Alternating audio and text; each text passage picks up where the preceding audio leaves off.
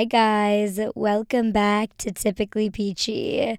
First and foremost, apologies for my voice. I know I'm sounding a bit rough over here, which leads me right into what's new with me. I got back from the bachelorette party in Austin, but all that fun, all that screaming, all that singing at the top of our lungs, all that celebrating love, it took a toll on my poor voice. But the show must go on, so here we are. Definitely worth it because this past weekend was so incredibly fun. We had the best time. On Thursday, we got in, it was pretty chill. Me and my co maid of honor set up the Airbnb, which was an adorable Airbnb, by the way. But we set it up, we put all the decorations out, so many balloons to blow up. But the place looked really cute. We also got a ton of snacks for the weekend, just decked it out, got it ready to go. And then that night, we went to dinner at a really cute place, went back to the Airbnb, played games, had a good time, laughed until our stomachs hurt it was just great. And then the next morning, we went on a hike and we were supposed to go on a boat this weekend, but that unfortunately it got canceled because of the weather, so we had to be a bit adaptable. Instead, we rented out a cabana at a hotel pool, and the weather actually kind of turned around for us. I guess not enough for the service that we booked to take the boat out, but nonetheless, our backup plan really worked out, and it's something I would definitely suggest if you find a nice hotel that has a pool and places to rent out, and also if they have a full service bar with drinks and food and all that good stuff, then it's a really fun option. Some other things that we did we went to a winery, a lot more food. We went out. We did karaoke in a car, which I would definitely recommend. It was one of the highlights for pretty much every single person. We found this on Rainey Street, which is a popular street in Austin that has bars along it and it was just this karaoke car, and it wasn't expensive for how much fun we were having while we were in there. It has open windows, and everyone gets a mic, and then you get to pick your songs. So it's just you and your group getting driven, going down the street, singing at the top of your lungs to your favorite songs, and everybody on the street singing along with you because you guys are by far the loudest ones there. It was so fun. Nobody wanted to leave. We did it on Friday night and then we got the guy's card for it. And he actually agreed to pick us up from dinner the next night. So then we were riding around town in even more parts of Austin, singing at the top of our lungs. It was wild. Again, I would definitely recommend it. But yeah, overall, the weekend was amazing. It was just so nice getting to hang out with this group of girls. And like I said in the last episode, I've just been so honored to be able to help plan this, make it come to fruition and give my best friend an incredible, memorable weekend. So, mission accomplished. We are now ready for the wedding, ready for the festivities up ahead. That's really it for what's new with me, just recovering this week from all of that. So, without further ado, let's get into the rest of this episode, starting off with what's hot this week. First story according to Pitchfork, MTV News is shutting down. MTV News is shutting operations after 36 years following widespread layoffs, The Hollywood Reporter and Variety report. 25% of employees across MTV Entertainment Studios, Paramount Media Networks, and Showtime were laid off last week, roughly five years after MTV endured significant job cuts in 2017. In a memo to staff viewed by Pitchfork, Showtime slash MTV Entertainment Studios and Paramount Media Networks president Chris McCarthy, wrote that senior leaders, quote, in consideration with HR, made the very hard but necessary decision to reduce the domestic team by approximately 25%. McCarthy continued, This is a tough yet important strategic realignment of our group. Through the elimination of some units and by streamlining others, we will be able to reduce costs and create a more effective approach to our business as we move forward. Today, we will notify employees whose positions are being impacted, with leaders communicating the news directly to those teams or individuals. These meetings will be followed by individual one on ones with our HR partners. A little bit of history about MTV News. MTV News emerged in 1987 with one show, The Week in Rock, hosted by Kurt Loder. Correspondents like Alison Stewart, Tabitha Soren, Suchin Pak, and later Meredith Graves reported for the outlet throughout the years, their coverage spanning music, politics, sex, pop culture, and more. MTV News was especially influenced in the 1990s and early 2000s. On Friday, April 8, 1994, Loder confirmed the death of Kurt Cobain, and MTV News transitioned into more frequent programming after breaking that landmark story. In the ensuing years, reporters for MTV News went on to win Emmy Awards and Peabody Awards for pieces on natural disasters and the Iraq War. In 2017, multiple MTV News writers were laid off as the company re strategized to focus more on video and short form content.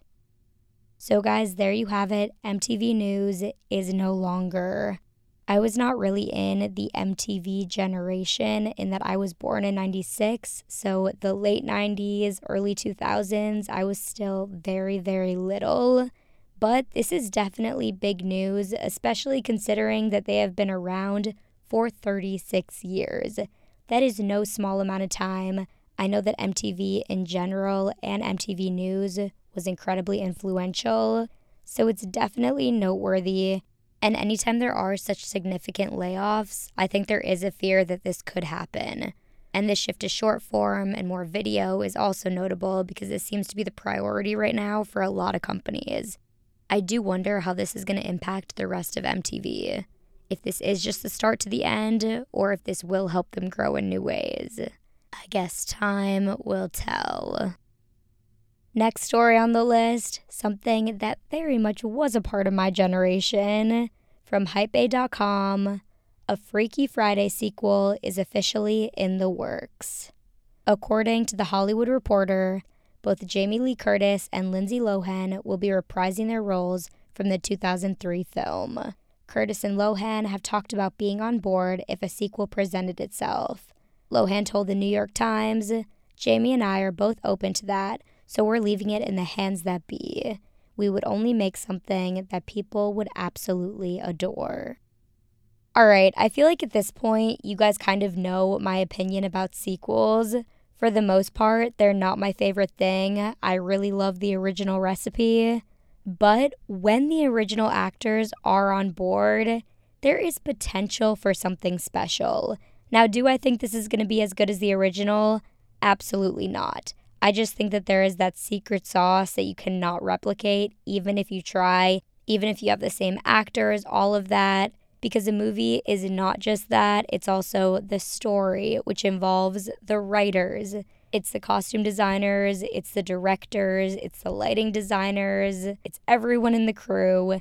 In my opinion, unless maybe you have every single individual from that first time around work on the sequel, I don't think it's going to be the same.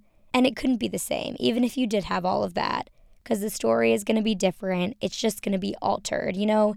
And I don't think they're trying to make it the same. I think they're just trying to appeal to this audience again. They want to bring back the nostalgia, they want to get this dynamic duo back together. And one of the biggest reasons for this one that I am a bit more excited is because I am currently in both my Jamie Lee Curtis and Lindsay Lohan era of loving both of them so much individually. And I think I loved both of them back then when this movie came out. But recently, I feel like they have both been doing so good. Jamie Lee Curtis is getting the respect and the appreciation I think she definitely deserves. She's in the limelight in a really cool way. And Lindsay Lohan has really come out from this dark place back to working, hopefully living a happy life, she seems to be doing so much better, which of course we only know what she shows to the public. So I really hope it's better. But I also really, really want to believe that she wouldn't say yes to this. She wouldn't be going back into working, all those things, if she didn't feel like doing so would just add more to her life. So I am going to choose to be on board for this sequel. I'm going to watch it with an open mind. We don't have a release date yet. We just got to confirm that it's happening, okay? So we have to be a little bit patient there, but nonetheless, something to look forward to. So if you guys want to get on board as well, then stay tuned for updates because I'm sure that we will get them in the months ahead. All right, guys, that's it for what's hot. Now let's get right into what's good. I'm coming back this week with more restaurant recommendations. I feel like a food connoisseur at this point. But a bit of a twist on this one because these restaurants are not in Chicago. They are, in fact, in Austin. Well, actually, one is in Chicago. I'll explain. But basically, I thought because we tried so many different restaurants, and also we did a lot of research on these restaurants before we went on this trip, so I thought why not share some of this great information. The first restaurant that I want to recommend is called Eberly. We went there for brunch, and it is just so beautiful. Inside, you feel like you're in a greenhouse. That's the kind of aesthetic that it is. A ton of windows. When you're inside, you feel like you're outside. And then the food was really, really great. I had the avocado toast, which had chickpeas on it, which was a really unique thing. And then it also had this sweet potato mash and coconut flavor on it. Very unique, but very, very good. I added a poached egg on top, which was really good. And then we got Parmesan fries to share. All in all, really delicious. And I feel like it really is the perfect brunch spot. So if you're in Austin, check that one out. And then the other one that I wanted to recommend is called Aba. And even though I said that these restaurants aren't in Chicago because we did go to them in Austin, this restaurant in particular actually does have a location in Chicago, which I didn't really piece that together until we were there. But that makes me even happier because it was such a great restaurant in Austin that I absolutely want to try the one here. And I also found out that this restaurant is owned by the same people that own Ema, which is a restaurant that I previously recommended to you guys. So all the pieces are coming together, and it makes total sense that I like this restaurant. But anyway, we went here for dinner. It was beautiful there. So gorgeous. Their outdoor space in Austin is so nice. They have part of it covered, which most people were within the covered spot because I think they thought that it was going to rain. But there was like a whole other part to this restaurant that has a bar area and more seating available and all of that that just wasn't even being utilized that night, but I think it would be if it was a really nice night out. So it was really nice, a lot of greenery. The inside was really pretty too. The bathrooms were beautiful, which I feel like is something that is not talked about enough within restaurants. If a bathroom is beautiful, it honestly very much leads to the overall positive aesthetic of the place. And then the food, everything was shareable. Everything was absolutely delicious. Their drinks were great. The service was really accommodating. Overall, great time. Check it out if you can. I am very excited to see what it's like in my city. And the last thing for what's good your song. It's called Tangerine Skies by Declan J. Donovan. You can check it out on our playlist Typically Peachy, What's Good on Spotify. And now, to round out this episode, need to know basis, let's get into it.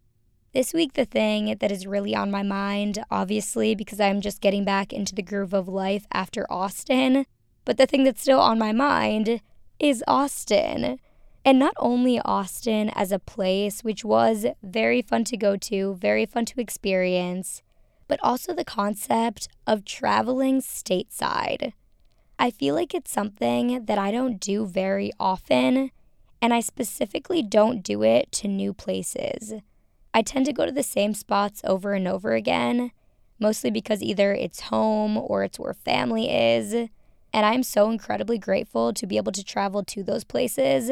And I also very much cherish the experiences and opportunities that I've had to travel outside of the United States because those have been some of the best times, some of the most memorable experiences. But I kind of started to realize on this trip that I haven't been to that many places in the US and definitely not that many within my adult life. And I think now, when I get the opportunity to go somewhere, it feels like I'm very much going somewhere for something. You know, it's less of a vacation but I'm doing it because of an event or some specific thing. And then when I do go on things that I deem as vacation, I feel like I want to go all out. Like for my birthday, even though it was only over like a four day period, I went to Portugal and London. But I think the point that I'm trying to make is that at least for me, I would really like to try to vacation and see some of the places that are closer to me because some of these states have so many great things to offer, and I've just never seen them. Places, too, that I would fully consider living in just based on the idea of them or the pictures that I've seen or the lifestyle that people seem to have when they're there. I'm open to legit living in some of these places, but I've never actually spent substantial time there. So I would love to do that. I would love to make that more of a priority. Be stateside, take in those places, report back on those places. Like I said, I'm getting more and more into recommending restaurants and experiences and things like that for you guys. So, Austin was the first stop, even though it was for something.